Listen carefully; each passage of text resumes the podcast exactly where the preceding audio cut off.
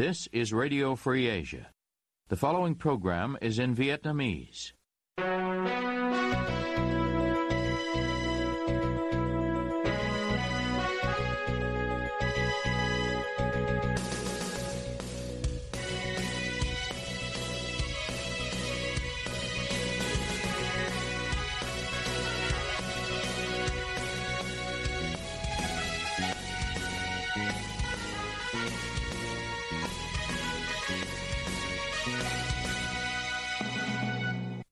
Đây là Đài Á Châu Tự Do, phát đi từ thủ đô Washington, D.C., Hoa Kỳ.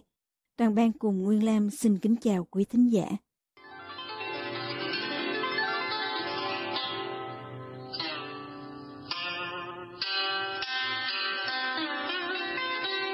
Kính mời quý vị theo dõi chương trình phát thanh tối ngày 14 tháng 3 năm 2023 đang được phát trực tiếp từ lúc 9 giờ giờ Việt Nam trên trang chủ Ban Tiếng Việt Đài Á Châu Tự Do. Mở đầu cho chương trình phát thanh hôm nay, mời quý vị đến với bản tin chi tiết. Báo chí nhà nước đăng nhiều bài viết đánh dấu 35 năm ngày Hải quân Trung Quốc nổ súng ở đảo Trường Sa, khiến 64 chiến sĩ Hải quân Việt Nam tử trận. Thậm chí còn có một lễ tưởng niệm lớn được tổ chức ở Khánh Hòa vào tối 13 tháng 3. Tuy vậy, nhà chức trách ở nhiều địa phương như Hà Nội và thành phố Hồ Chí Minh tổ chức ngăn chặn không cho những người bất đồng chính kiến tham gia các hoạt động tưởng niệm của riêng mình. Theo ông Lê Thân, chủ nhiệm câu lạc bộ Lê Hiếu Đằng, trong ngày 14 tháng 3, người dân ở thành phố Hồ Chí Minh được tự do thắp hương tưởng niệm ở khu vực chân tượng đài Trần Hưng Đạo, ngay bến Bạch Đằng. Tuy nhiên, phần đa người hoạt động bị chặn từ nhà. Dự báo trước sẽ bị an ninh địa phương cho người đến canh gần nhà, nên ông đã rời nhà đi từ mấy hôm trước và quay trở lại thành phố vào sáng thứ ba để đến khu vực tượng Trần Hưng Đạo.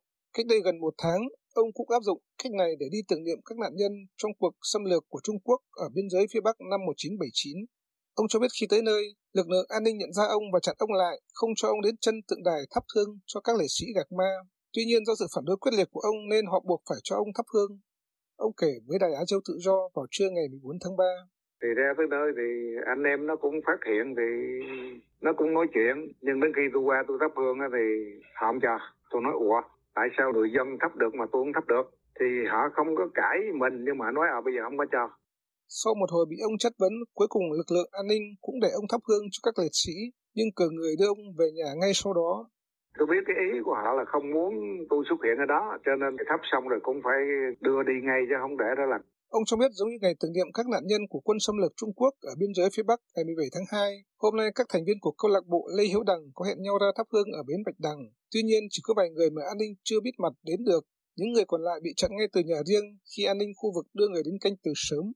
Phó giáo sư tiến sĩ Mạc Văn Trang và vợ nghệ sĩ Kim Chi cho biết nhà riêng của họ bị canh cho dù cả hai ông bà không có kế hoạch đi ra ngoài do bị đau chân. Ông nói với Đài Á Châu Tự Do trưa ngày thứ ba. Công an khu vực gọi nhắc nhở nhưng mà người ta vẫn canh có người ngồi dưới uh, cầu thang ấy ở dưới cái cổng ấy công an người ta không có để tập trung rồi người ta mới giải tán rồi bắt bớ cái hình ảnh nó rất là sợ thế cho nên người ta chặn từng người một bà Dương Thị Thân cho đại Á Châu tự do biết an ninh mặc thường phục canh nhà bà từ mấy hôm nay mà không rõ mục đích của họ là gì. Ở Hà Nội, cựu giáo chức Trần Thị Thảo cho đại Á Châu tự do biết có công an khu vực tên trường cùng một số người mặc thường phục ngồi canh ở gần cầu thang khu chung cư nơi bà ở từ sáng sớm và ngăn cản bà khi bà có ý định đi ra ngoài. Trong video bà cung cấp cho Đài Hai Châu Tự Do, ở chân cầu thang, viên công an tên trường liên tục dục bà quay lại nhà nhưng lại không cho biết lý do ngăn cản bà rời chung cư. Phóng viên có gọi điện vào đường dây nóng của công an thành phố Hồ Chí Minh nhưng không ai nghe máy. Người trực điện thoại của công an phường Bách Khoa nơi bà giáo Trần Thị Thảo sinh sống nói phóng viên cần đến gặp trực tiếp lãnh đạo của công an phường để được cung cấp thông tin về việc canh giữ bà hôm nay. Một nhà hoạt động giấu tên cho hay ở khu vực tượng đài vua Lý Thế Tổ tại trung tâm thành phố Hà Nội xuất hiện một số xe trật tự của công an phường cùng công an và dân phòng tuy số lượng không nhiều như các năm trước Lần đầu tiên sau hàng chục năm, báo chí nhà nước đưa tin rầm rộ về sự kiện thảm sát 64 người lính công binh bảo vệ đảo Gạc Ma và các hoạt động tưởng niệm như thắp hương và thả hoa đăng được tổ chức ở nhiều địa điểm. Phó giáo sư Mạc Văn Trang giải thích về chính quyền ngăn cản các nhà hoạt động và giới bất đồng chính kiến tham dự các sự kiện trên, cho dù có sự lấy lòng đối với báo chí. An ninh thì người ta vẫn ngại, rất là sợ khi mà tụ tập đông người. Lên án tổng cộng tàn sát đồng bào ta, chiến sĩ ta, để lên án chính quyền hèn với giặc ác với dân Nhà thơ Hoàng Thụy Hưng, tức Hoàng Hưng, một thành viên của ban vận động thành lập văn đoàn độc lập, cho rằng trong khi người hoạt động xã hội độc lập luôn triển dương lòng yêu nước, lên án mọi thế lực xâm lăng và kêu gọi cảnh giác trước mọi âm mưu xâm hại đất nước, thì chính quyền Việt Nam chi hành chủ trương dứt khoát không cho phép bất cứ hoạt động độc lập nào có mầm mống tổ chức, dù chỉ là chuyện nhặt rác bờ biển hay trồng cây xanh, cho đến việc phản ứng với Trung Quốc. Bà Trần Thị Thảo nhận định, việc cho báo chí được viết về cuộc chiến 35 năm trước và gọi đích danh Trung Quốc là thủ phạm, ban lãnh đạo Việt Nam đứng đầu là Nguyễn Phú Trọng đang bị dân và lừa phương Tây về sự thay đổi trong quan hệ với Bắc Kinh, nhưng đồng thời vẫn cho Tập Cận Bình thấy những người chống tàu vẫn đang bị khống chế. Ông Huỳnh Tài và cha là Huỳnh Tiến vào ngày 14 tháng 3 đã bị tòa tỉnh Bình Định tuyên phạt 6 năm tù và 2 năm tù với cáo buộc hoạt động nhằm lật đổ chính quyền nhân dân. Mạng báo Công an Nhân dân loan tin vừa nêu. Theo đó, ông Huỳnh Tiến, sinh năm 1952, và con trai là Huỳnh Tài, sinh năm 1968. Cả hai ngụ tại thị xã Hoài Nhơn, tỉnh Bình Định. Từ đầu năm 2019, người con trai Huỳnh Tài tham gia tổ chức chính phủ quốc gia lâm thời do ông Đào Minh Quân ở California làm tổng thống. Người cha là Huỳnh Tiến sau đó cũng tham gia. Cáo trạng cho biết, ông Huỳnh Tài đã gửi email tham gia trưng cầu dân ý bầu lãnh đạo của tổ chức chính phủ quốc gia lâm thời.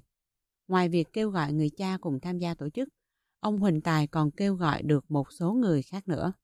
Trong 10 tháng đầu năm ngoái, các tòa án ở Việt Nam đã kết án tù ít nhất 19 người với cáo buộc hoạt động nhằm lật đổ chính quyền nhân dân vì tham gia tổ chức của ông Đào Minh Quân. Đài Á Châu Tự Do đã nhiều lần tìm cách liên hệ với tổ chức này để lấy ý kiến phản hồi nhưng đều không được. Duy nhất một lần vào năm 2017, bà Lisa Phạm, người bị phía Việt Nam cáo buộc có liên quan thuộc tổ chức này, đã nói với Đài Á Châu Tự Do rằng bà không có bất cứ liên quan gì đến những người bị bắt giữ và các cáo buộc xúi dục khủng bố ở Việt Nam. Như tin Đài Á Châu Tự Do loan tin ngày 13 tháng 3 về việc hai luật sư Đặng Đình Mạnh và Đào Kim Lân tham gia bào chữa trong vụ tịnh thất Bồng Lai bị triệu tập. Ngày 14 tháng 3, Công an tỉnh Long An chính thức phát đi giấy triệu tập hai ông này.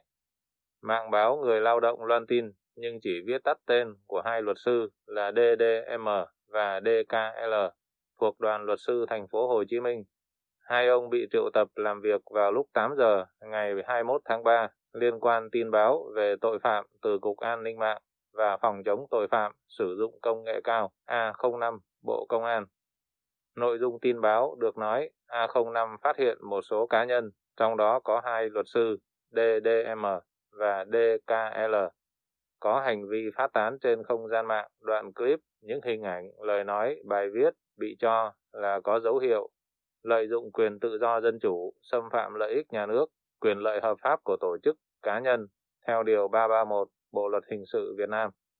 Vào tháng 2 vừa qua, hai luật sư Đặng Đình Mạnh và Đào Kim Lân cùng nữ luật sư Ngô Thị Hoàng Anh nhận được thông báo của Công an tỉnh Long An về tin báo họ đã có hành vi phát tán lên không gian mạng các video, hình ảnh, lời nói, bài viết có dấu hiệu phạm tội về lợi dụng quyền tự do dân chủ, xâm phạm lợi ích nhà nước, quyền lợi hợp pháp của tổ chức cá nhân. Ba luật sư trên cùng với hai luật sư khác là ông Nguyễn Văn Miếng và Trịnh Vĩnh Phúc cùng bào chữa cho cụ Lê Tùng Vân và năm người khác của tỉnh thất Bồng Lai khi họ bị điều tra về cáo buộc lợi dụng các quyền tự do dân chủ, xâm phạm lợi ích của nhà nước, quyền lợi ích hợp pháp của tổ chức cá nhân, theo Điều 331 của Bộ Luật Hình sự.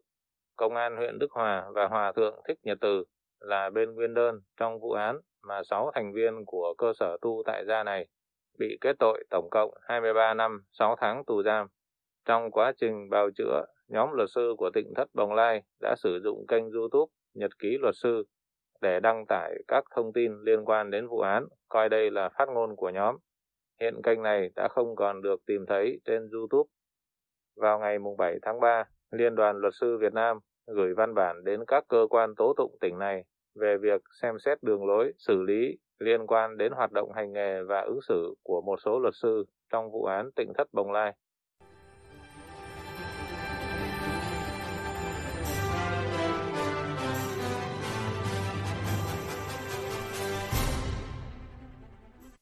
Quý thính giả đang theo dõi chương trình phát thanh của Đài Á Châu Tự Do.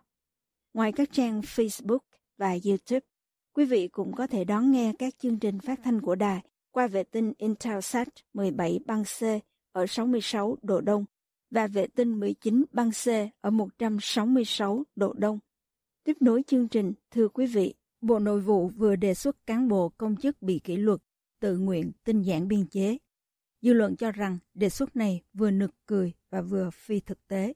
Mời quý vị theo dõi vấn đề vừa nêu cùng với Trung Khang trong phần sau.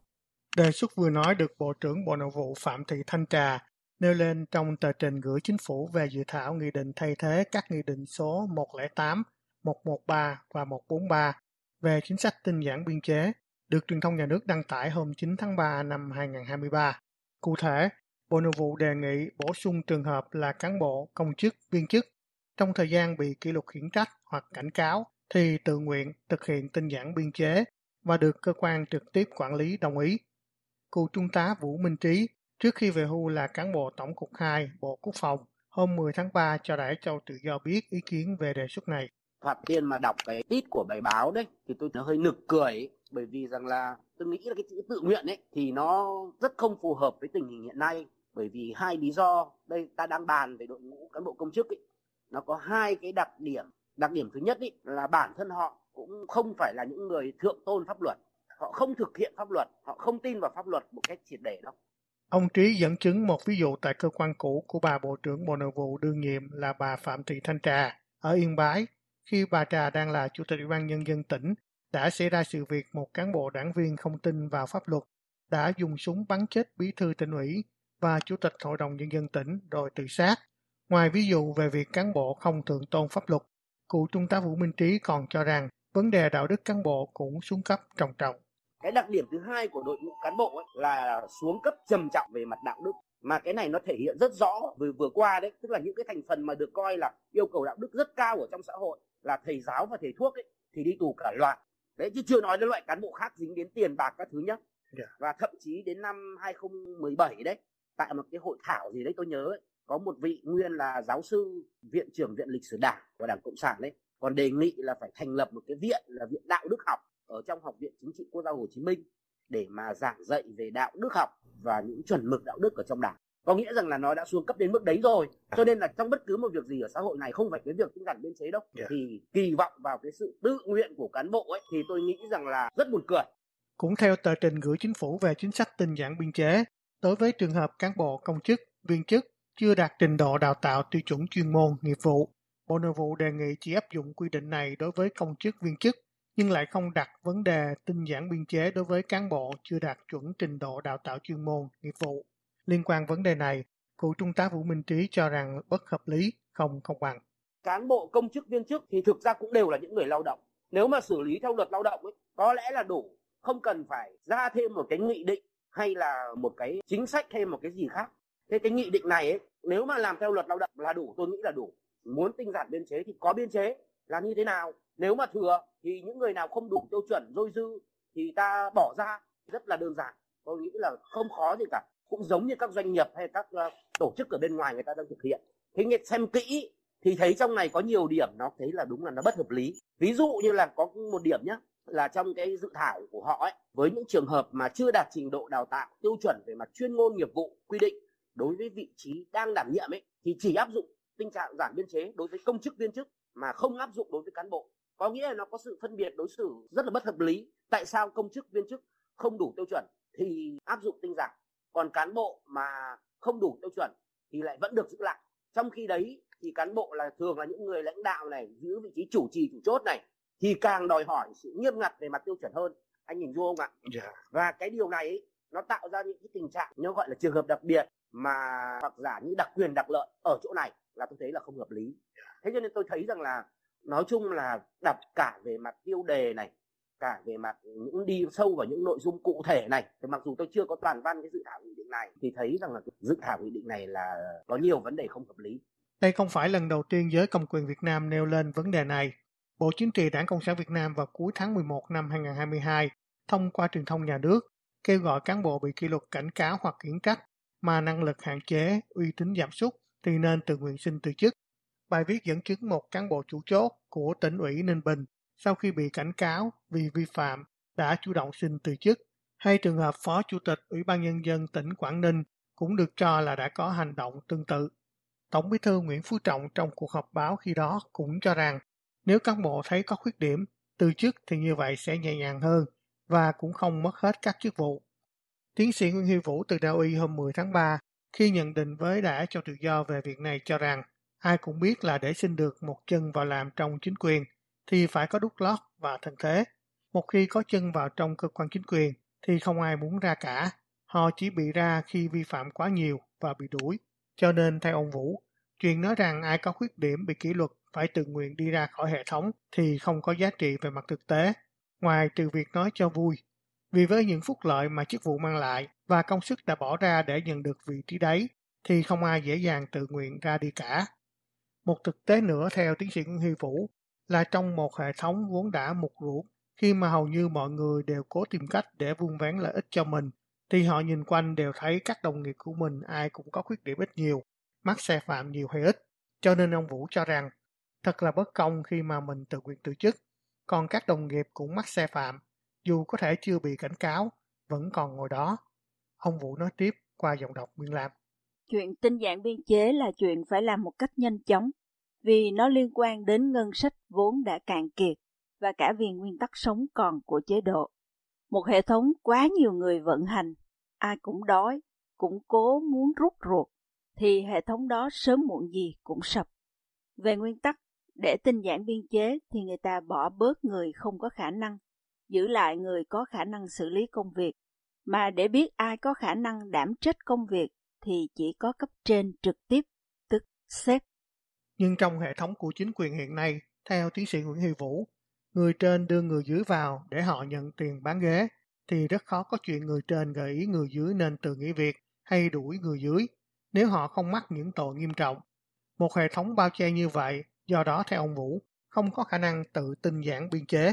Thậm chí nó chống lại việc tinh giản biên chế, vì biên chế càng ít thì cấp trên càng ít thu nhập từ bán chỗ. Ông Vũ nhận định thêm qua dòng đọc Nguyên Lam. Đó là chưa kể trong cơ quan chính quyền còn tồn tại một cơ quan đảng song hành, mà việc loại bỏ biên chế một cá nhân thì ít nhiều phải có sự can thiệp của các cơ quan đảng bộ. Nói như vậy để thấy rằng trong chế độ hiện tại, rất khó để mà tinh giản biên chế. Theo tiến sĩ Nguyễn Huy Vũ, tinh giản biên chế chỉ diễn ra một khi Việt Nam có dân chủ và một đảng khác lên lãnh đạo. Họ không có dây mơ rễ má gì nhiều với những người trong hệ thống cơ quan chính quyền.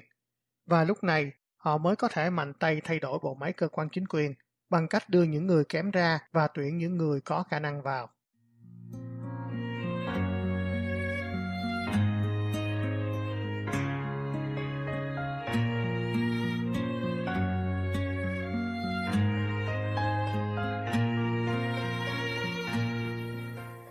Quý thính giả vừa theo dõi chương trình phát thanh tối ngày 14 tháng 3 năm 2023 của Đài Á Châu Tự Do. Ứng dụng tin mới RFA trên điện thoại thông minh và podcast cũng có thể giúp quý vị theo dõi các chương trình tin tức thời sự bằng video hay audio của Đài Á Châu Tự Do. Quý vị quan tâm đến chương trình, xin gửi email về địa chỉ vietweb avong rfa.org.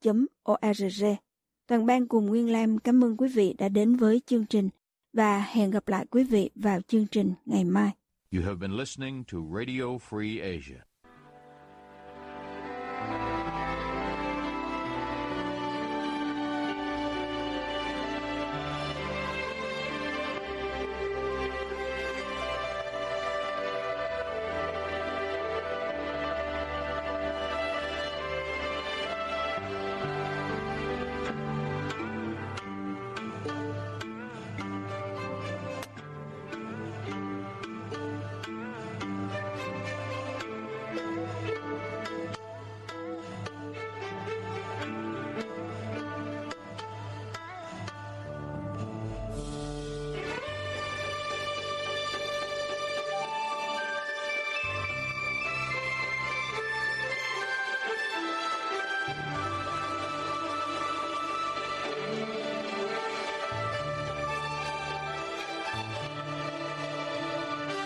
Is Radio Free Asia, Vietnamese service.